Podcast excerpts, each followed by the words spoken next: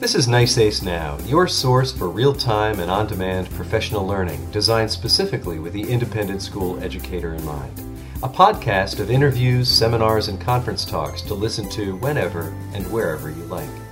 Brought to you by the New York State Association of Independent Schools. I'm George Swain.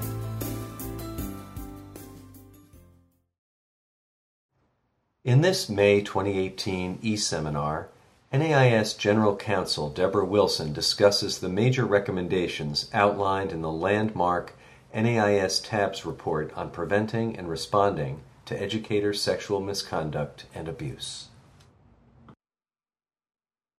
So, thank you for joining us today to talk about this important topic. Um, I, as you might imagine, with the task force, um, I've been talking about this quite a bit. And one of the things that schools ask me and where this sort of idea came from is um, there's a lot in this report. So, so kind of where's our bang for the buck? Where, where should we start? Because there's a lot of recommendations in here. There are a lot of things to think about.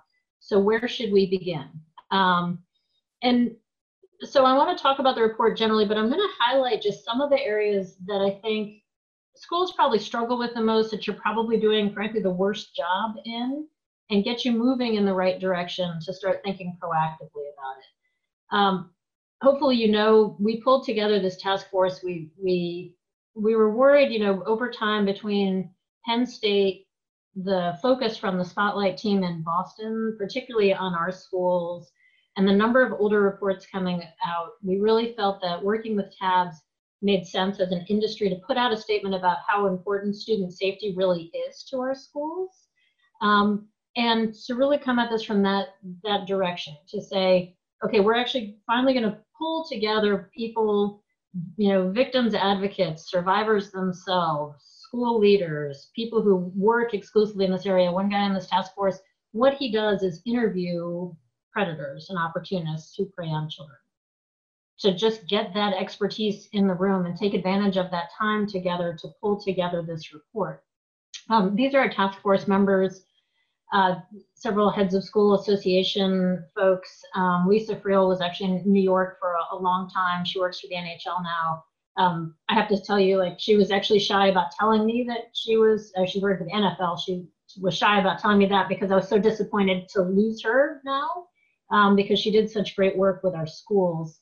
And, um, you know, some really dedicated group. And then we had all these staff folks, uh, you know, helping move this initiative forward a lot of you have probably seen some of the data. This is the liability data on assault claims. Um, when it comes down to assault claims, that's 90% of the actual dollars paid.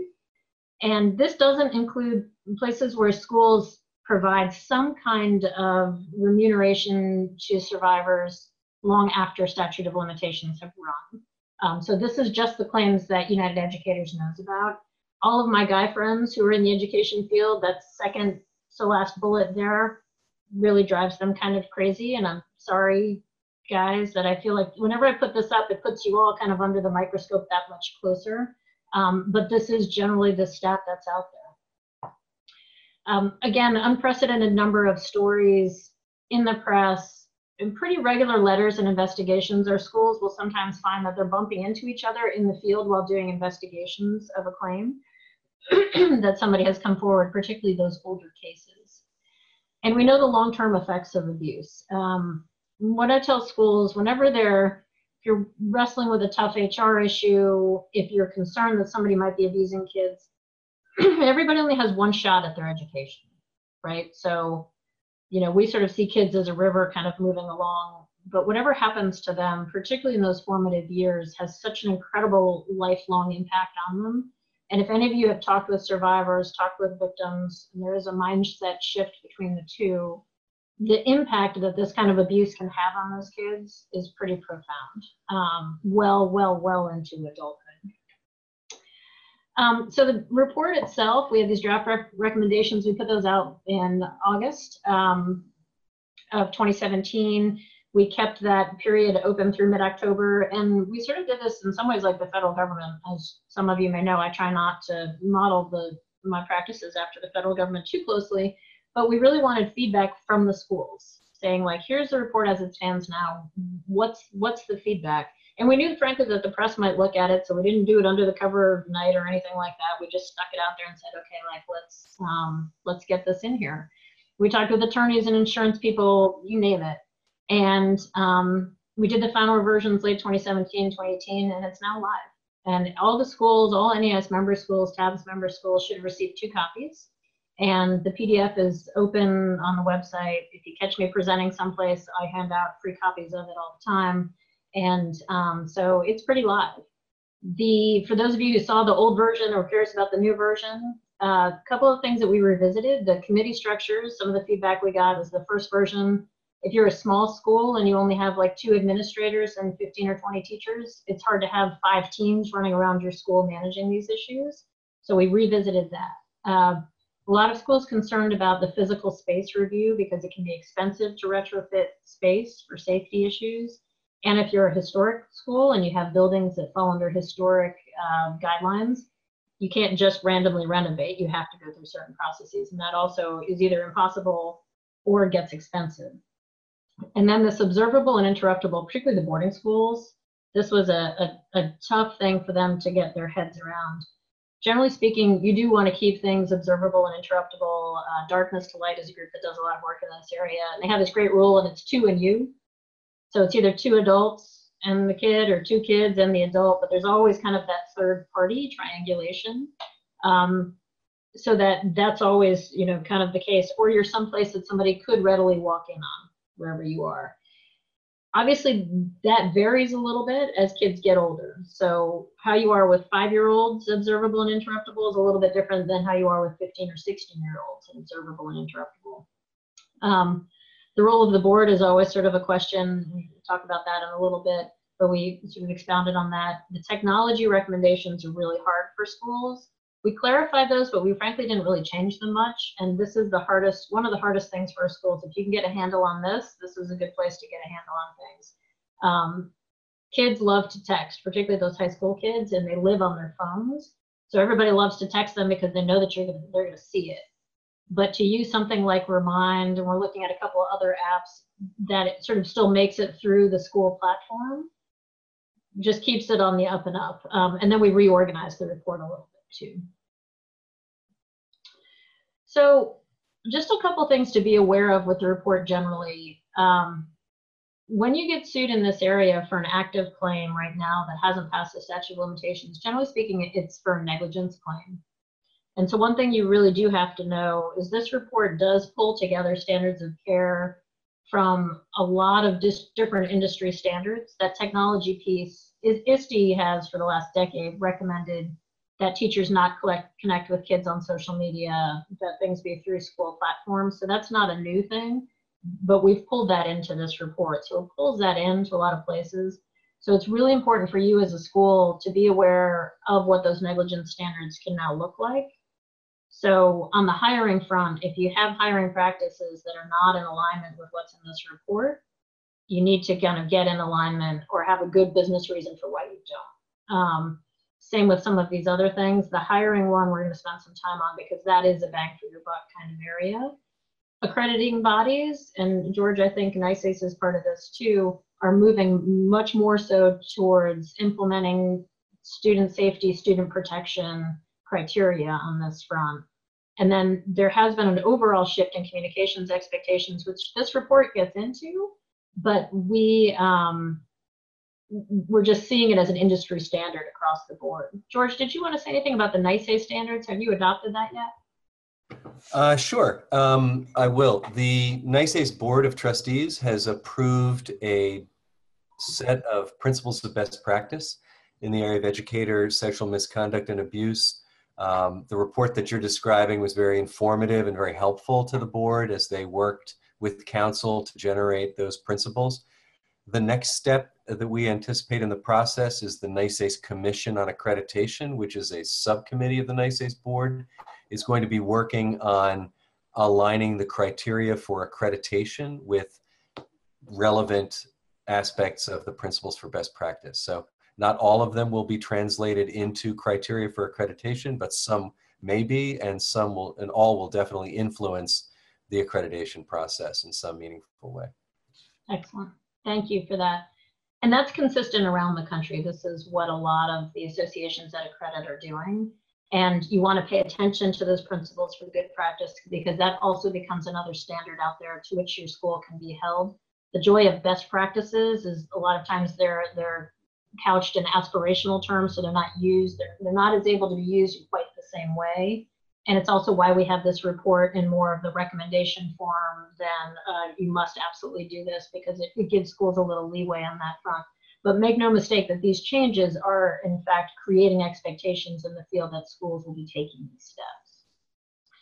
So I'm going to start with prevention. We'll walk through this and then I'm going to open it up for any questions. We'll go through response and then we're going to just walk through maybe a couple scenarios um, to, to talk it through.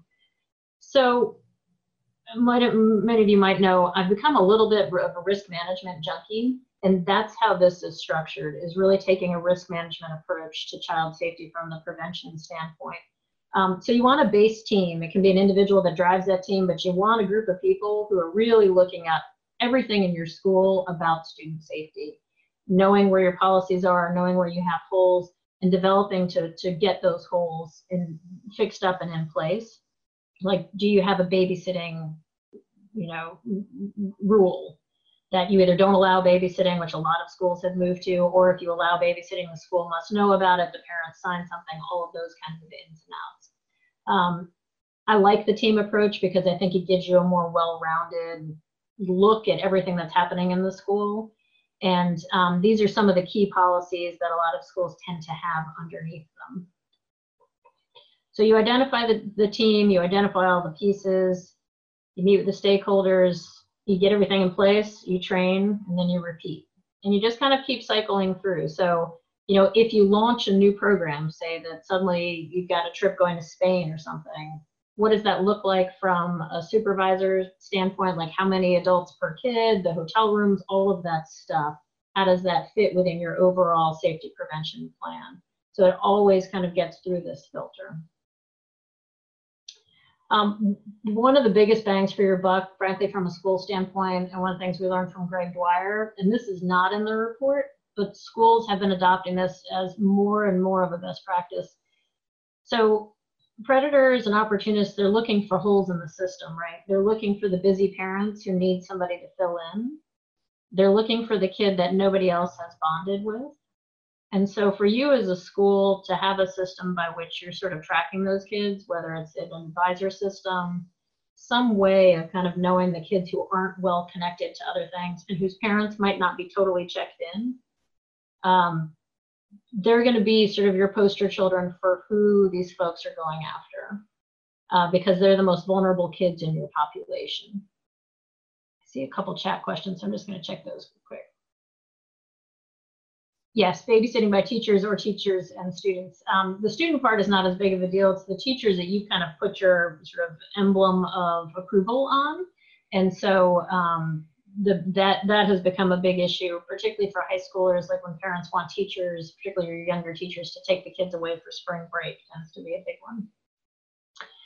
Um, so this is one place, and some schools just do a really basic thing where if you've got a smaller school, a smaller um, student population, you say, okay, who knows who who knows these kids really well? And if each kid doesn't have two people or three people, adults who really know that kid and know what that kid's life is like and how they're progressing through your school, then the school makes a concerted effort to make sure that more people are familiar with that kid and what that kid's life is like.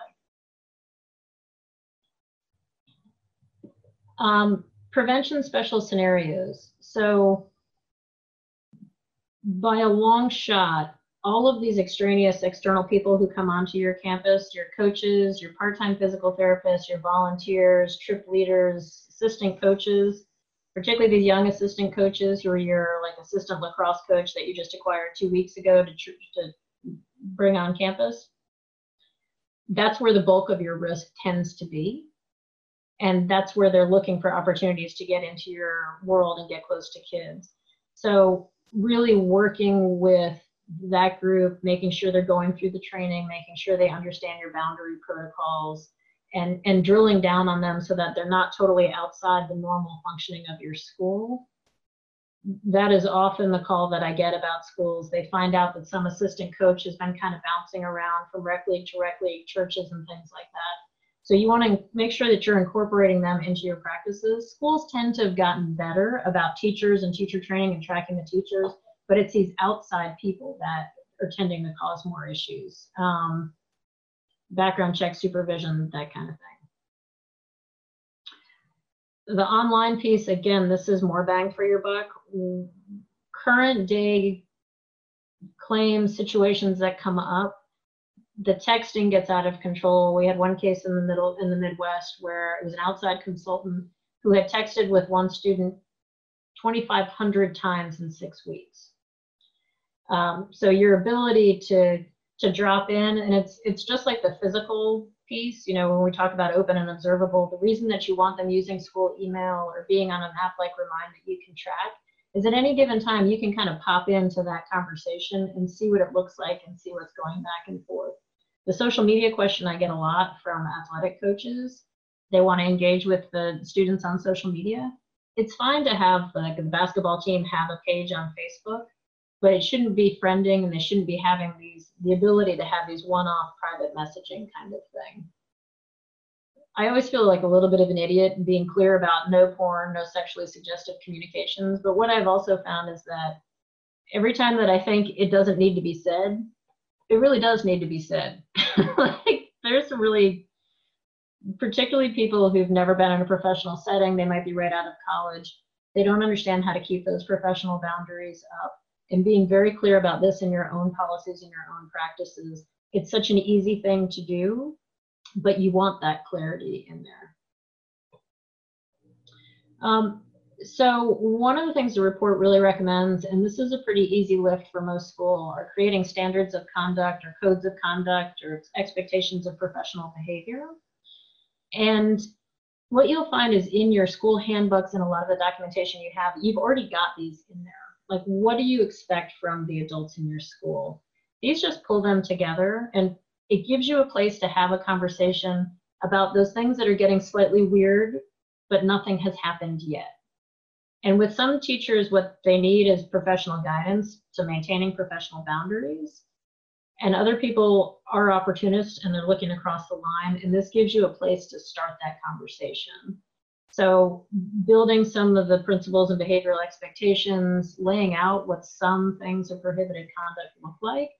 And I really, I'm not a big don't hug kids fan or all that stuff, but but just more here are here are our expectations. And if you're a K-12 school, they can be different from the lower school to the upper school. Um, they can make some shifts. I know some schools that have some uh, examples of that that I can share with you being clear about the consequences for the violations. And then that last one, the acknowledgement of the obligations. This is like that handbook acknowledgement. Like you probably have, everybody signs off on the handbook, but you probably have three or four things that they specifically acknowledge. You want them to specifically acknowledge this.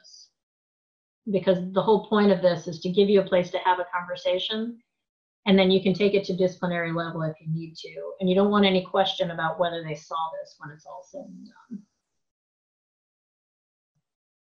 um, examples of some guiding principles. This is just what some different schools sort of have in place. Um, the promote the development of good character, honesty, and integrity. A lot of times you can tie that into your mission, but it's it's sort of the hard work of parenting, right? It's making sure that they're always being on and they're always being the adult of the room. That follow and enforcing school policies. This is um, where a lot of adults will lead kids kind of down the path as they're sort of entering into rule breaking with the kids. And so being very clear about that and that you're there to uphold it is really important.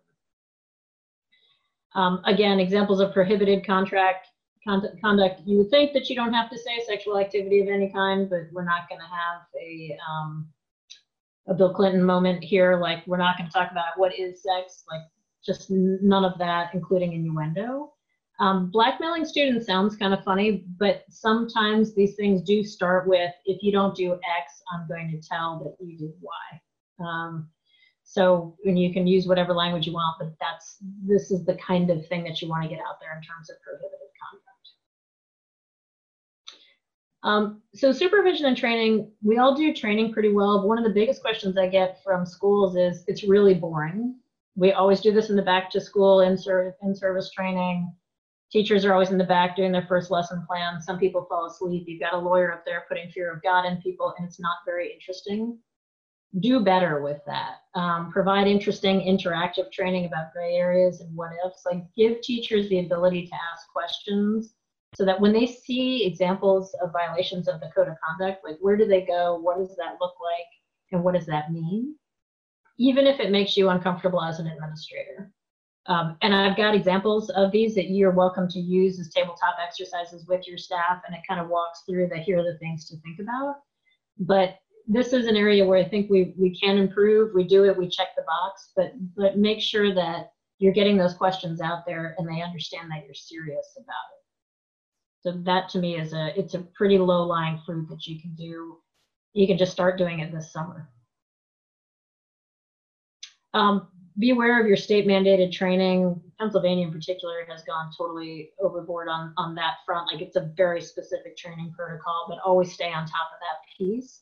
And again, provide that training all around, particularly parents, if you've got that overnight um, trips and things like that, make sure that they're trained on this because they do tend to get a little bit off the rails. Um, ongoing supervision, this is just the check-in process, but you really want to be clear in your school about how people can report not just true malfeasance, but concerning behavior and what will happen in that scenario.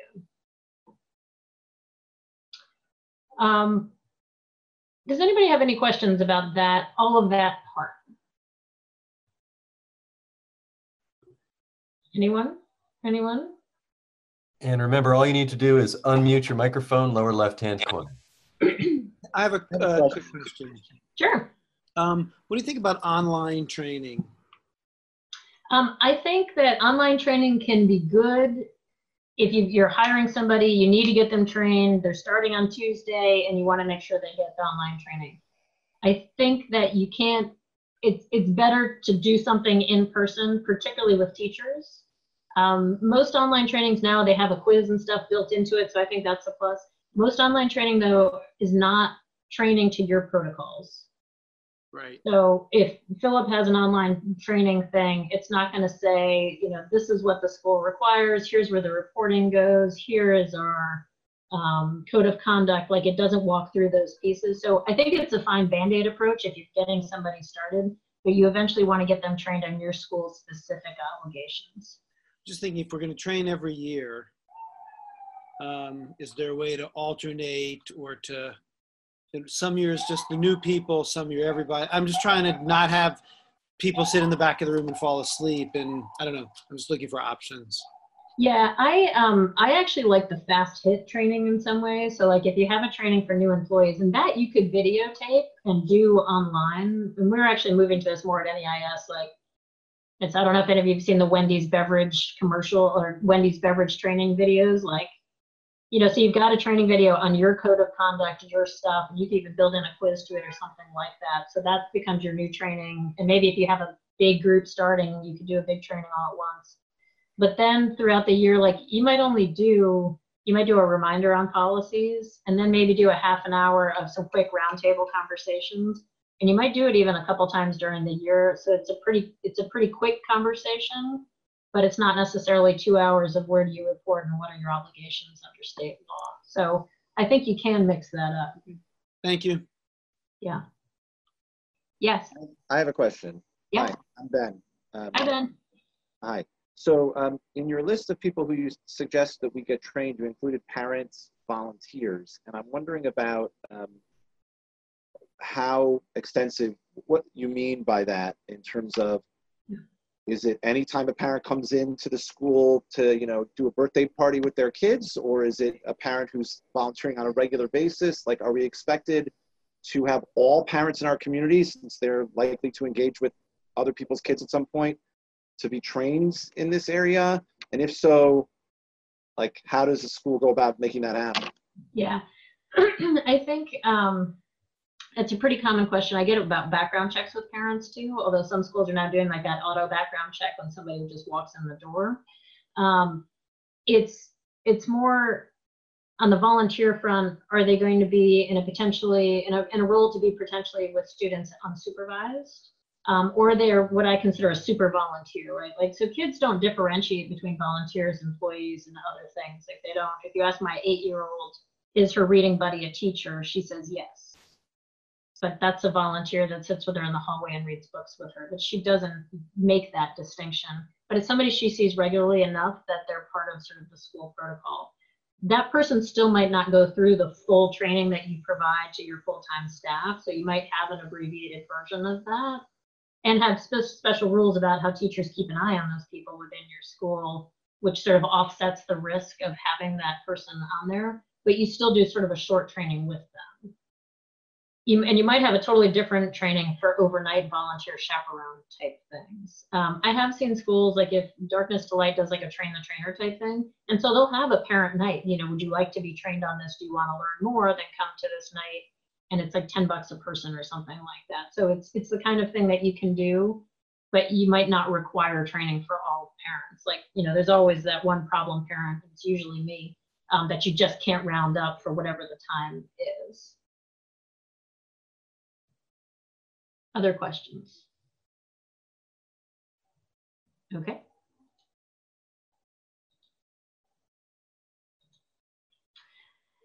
Um, so the prevention, the hiring piece, um, and we all know this, right? So hiring and evaluation, we don't do this very well, but hiring in particular, we're kind of all over the map. we need to do better about interviewing, reference checks, and background checks.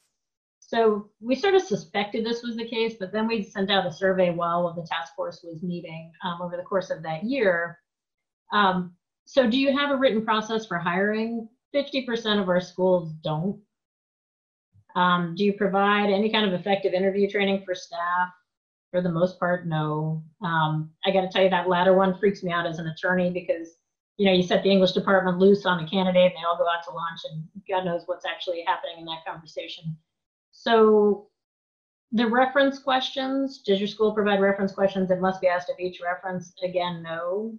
Um, and the policy about who in the school may provide references, like you really want a policy about that too. Because if any teacher can just randomly give references and they don't know that person's history or why they left your school, that's opening you up to some liability. So these are kind of key things that we really want to clean up as an industry that if there were a place that we could just start making changes quickly, this would be it. Um, and it's not changing very fast, even in the Northeast. We got a call from a Northeastern school. Three of the school's teachers had been hired away, two by private schools, one by a public school. And the public school is the only school that called for reference on those employees. So it is a place where we need to do better. Um, you're checking for prior convictions. Most of the time, active predators don't have a conviction on there because they know you're going to do a background check.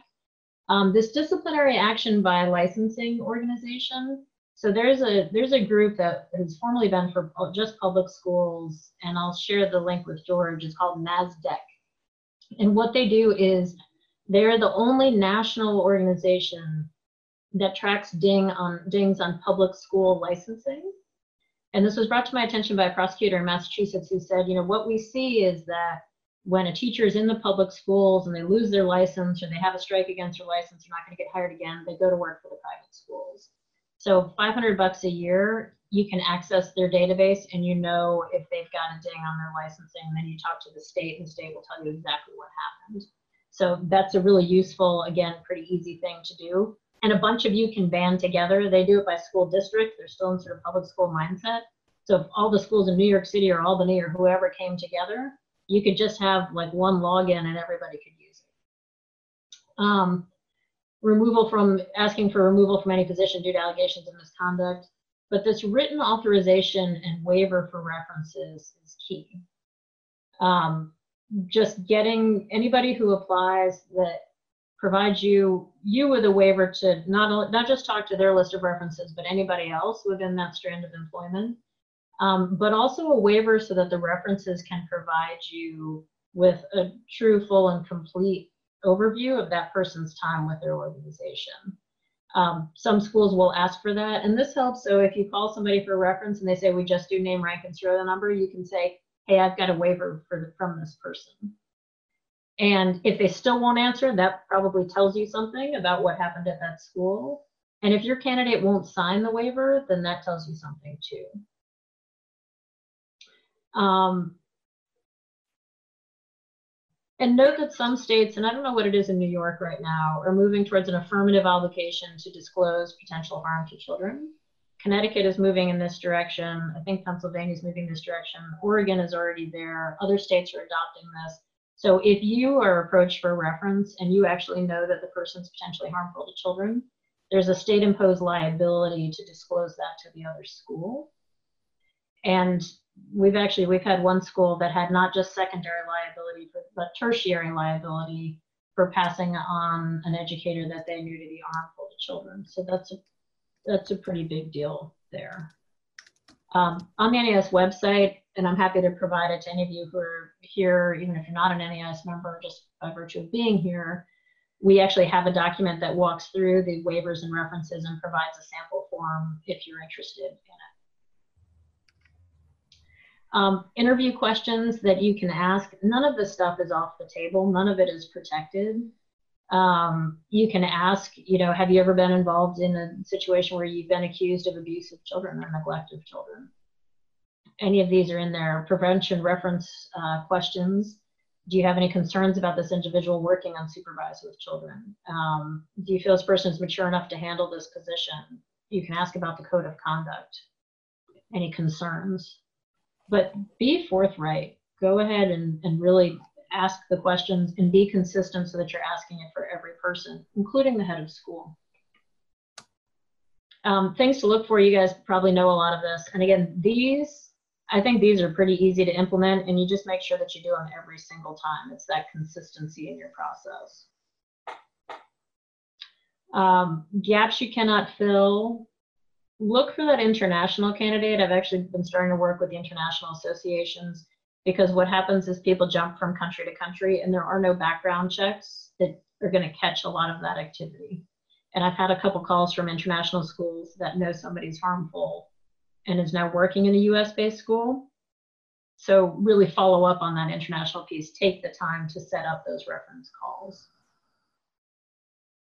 Um, and then finally, in terms of prevention, before anything can possibly happen, know who you would call together if something did happen. So if in these systems reporting comes in either from staff or from a student, who in your school, who are those first three or four people that you're going to pull together to talk about this?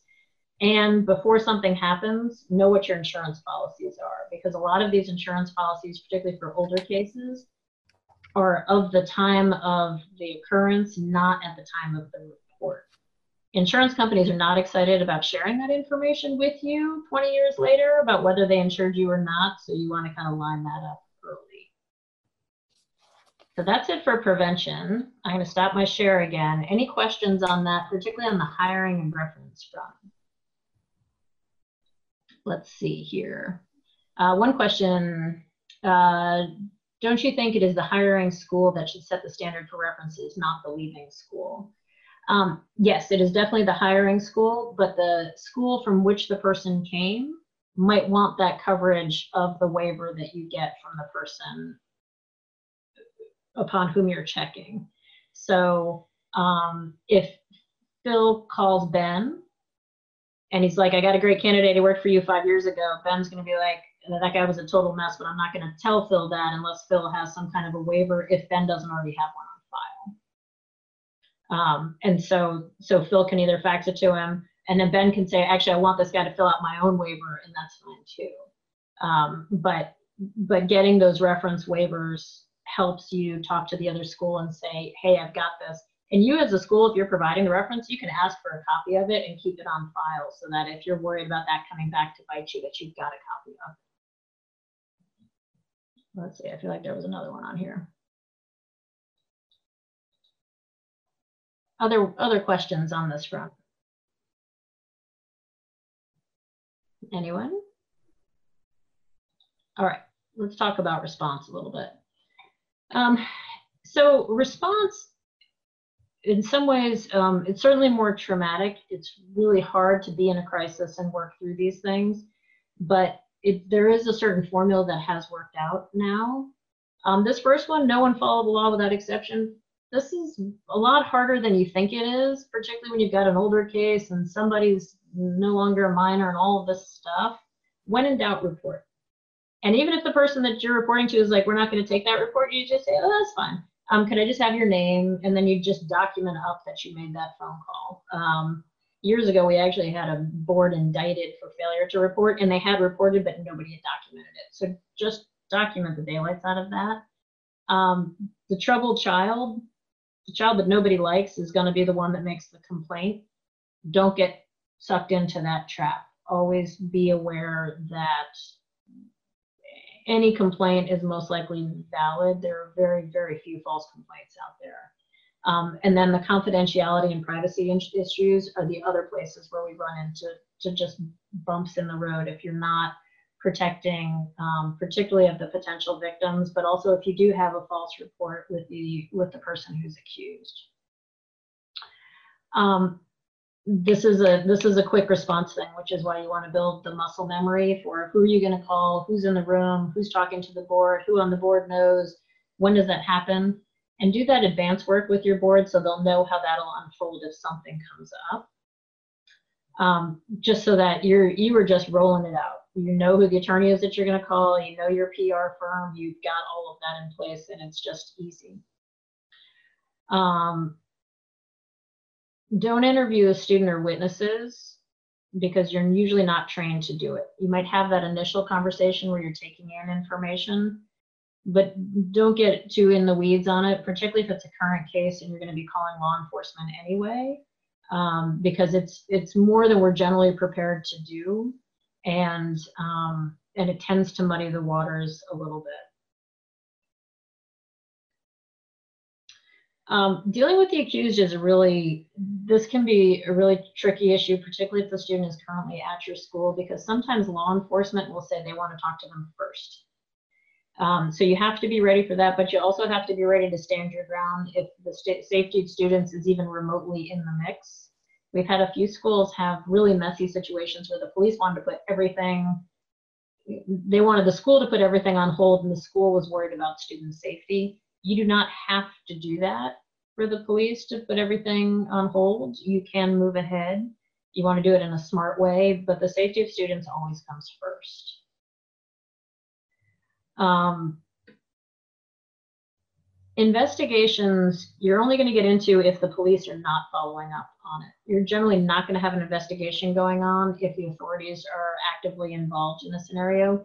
This is really hard when the authorities say they're going to do something but it's going to take them three to four weeks and you have a teacher who's on leave um, but it's just sort of how it's going to go because nobody's actually going to tell you too much if you start with an investigator anyway but just know that you might have that hang time um, you want the outside third party investigator you want your attorney to hire that person most of the time because that covers it under attorney client privilege and um, and and work through this cycle a word on your school's attorney.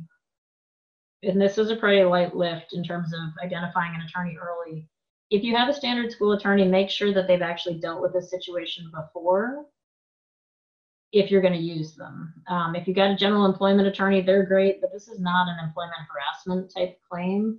Sometimes attorneys think that they can do this. They really can't do this because you do have this criminal element going on, and it's a huge school stewardship reputation community piece that they're probably not going to be ready for. The other thing you have to look at is if this was an older case, if something came forward, were they at all involved in managing anything about that disciplinary issue? Because then they don't, you don't want them involved in managing this. Um, if they're on the board, they shouldn't be representing your school and then you really want to think about how are they perceived in your school community and how is the attorney potentially perceived by the board because you want the board to respect where this person is coming from that school attorney piece is really important when it comes to representation during this so make sure you think long and hard about it um, and then communications as i said this has shifted a lot. That transparency the openness i'm sure many of you have read the reports that schools have put out. Um, you want that regularity of communication with victims and survivors and the communication with the community as a whole, even if nothing is happening. Just that regular every six weeks, you put something out there that says, you know, we're still investigating, we're still looking at this, you know, you're updating, what, updating a website, whatever it is, you're just constantly circling back. And this is sort of generally covered, but again, just always beating that drum. Um, the older cases are a little bit different because you're looking at the statute of limitations, and this is generally where you're going to be doing your own investigation. These can get really, really broad and really expensive very quickly. Um, and a lot of times you'll be dealing with older cultural issues within your school, particularly from the 70s and 80s, about what was acceptable from a cultural standpoint. Um, so just understand what those older cases can look like in your school. And then in terms of the response, like I said, a lot of schools, even if something is out of the statute of limitations, they're providing counseling for victims. They might set up funds so that that that victims or survivors can obtain counseling, financial payouts, public support and payments. Um, having victims on advisory panels. I've got a school that's looking at this right now to really look at the school's approach to preventing sexual abuse uh, community statements, and then again, further follow-up support and communications. What I'll tell you in working with schools on this is this doesn't go away. So if this happened in 2000 and you did all kinds of settlements and you created counseling and things like that, you could find your school in a documentary 18 years later and you are still managing the messaging, talking to survivors, talking to classmates of survivors, you will always be managing the history of what happened, particularly in older cases, and particularly ones that are so incredibly huge. A lot of you probably saw that Michigan State just, like they announced it, I think it was $300 million that they're paying to the victims for Michigan. 500 million. Thank you, George. Like it's, um, when they're big and they're wide ranging, this really becomes part of your institutional history. And you always have to remember that because it will keep coming back. Even if you do your best possible approach, best possible support, it does become part of your history. Um, and again, this sort of goes with the last slide in terms of helping survivors survivors heal. And then you've got to work with your community. Um, you're going to have ongoing education, and it, it does, you've got to make it part of that risk prevention conversation, but also keeping, making sure that the community knows what you're doing to help the survivors heal and help the community heal, and that you're keeping students safe. And so it goes back to that risk management cycle again. Um, so just for fun, I want to do a quick case study. You are the assistant head of school. Your daughter April is a sophomore this year. She's told you that her friend Samantha seems to spend a lot of time with the girls' swim coach, Mr. Hayden. Samantha is a swimmer, so this isn't unusual when you point that out. Your daughter rolls her eyes and says, Mom, you know what I mean. They go places, hang out, and stuff. And then she won't say anything else. What do you do and what happens at your school? And I, I think it depends a little bit what you find out. Yeah. Um, you know, it's interesting when you talk to, I use this scenario with a couple boards and the boards always want to know when do the parents know um, you know like when do you call the parents that this has come up like what's the issue um, and what's really interesting if you do this and you've changed the perspective to you are a board member and you ask boards about that because they get very confused about when are they a parent and when are they a board member like would they report this in um, so who knows what and when who's involved initially and it's hard right? Because we have so many rumors flying around our school. Like what do you follow up on in a big way quickly you know parents board that kind of thing? And then where do you you know have a have an initial conversation? Um, you know you would report to the head. Head will probably tell at least the board chair hey this has come up. This is what we've done um, some schools will do like a little mini investigation they'll pull all the emails and communications between these two people just to see kind of what's there and what's going on um, and then kind of take it to the next level. So, and you talk to the student, right? So the student tells the head of school that she and Mr. Hayden have gone to Starbucks for coffee and out to meals. Her parents have hired him to babysit for her and her younger sister. April and another friend say that Samantha has told them that she and Mr. Hayden made out on the couch during one of these evenings. The head makes a report, but the police are not planning on following up. And Samantha's parents think that Samantha has a crush on Mr. Hayden and he would, quote, never do anything.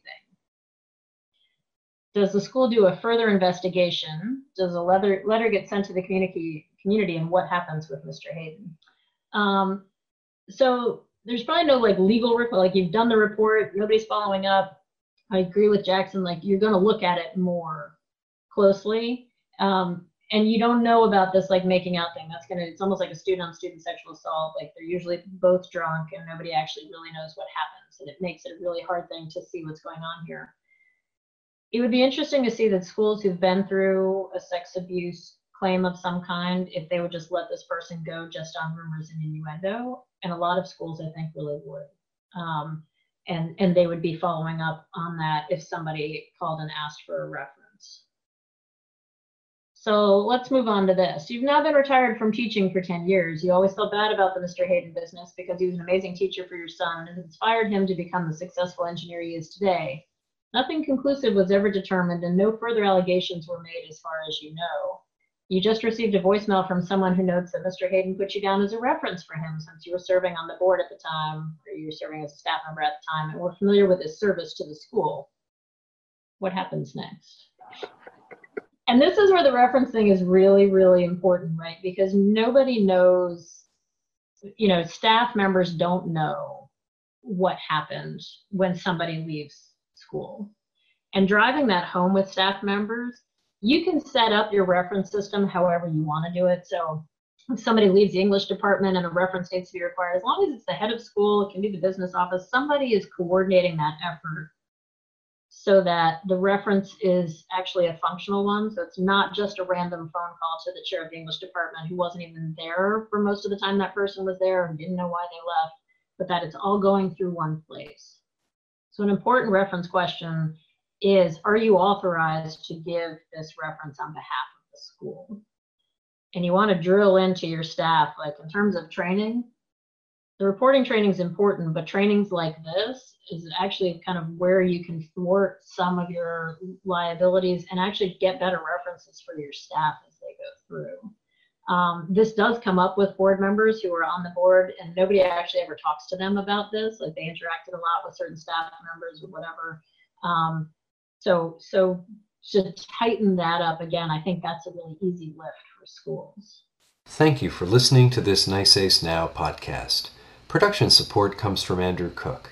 Interview and conference support by Judith Sheridan and Barbara Swanson. Our theme music was composed by Scott Holmes.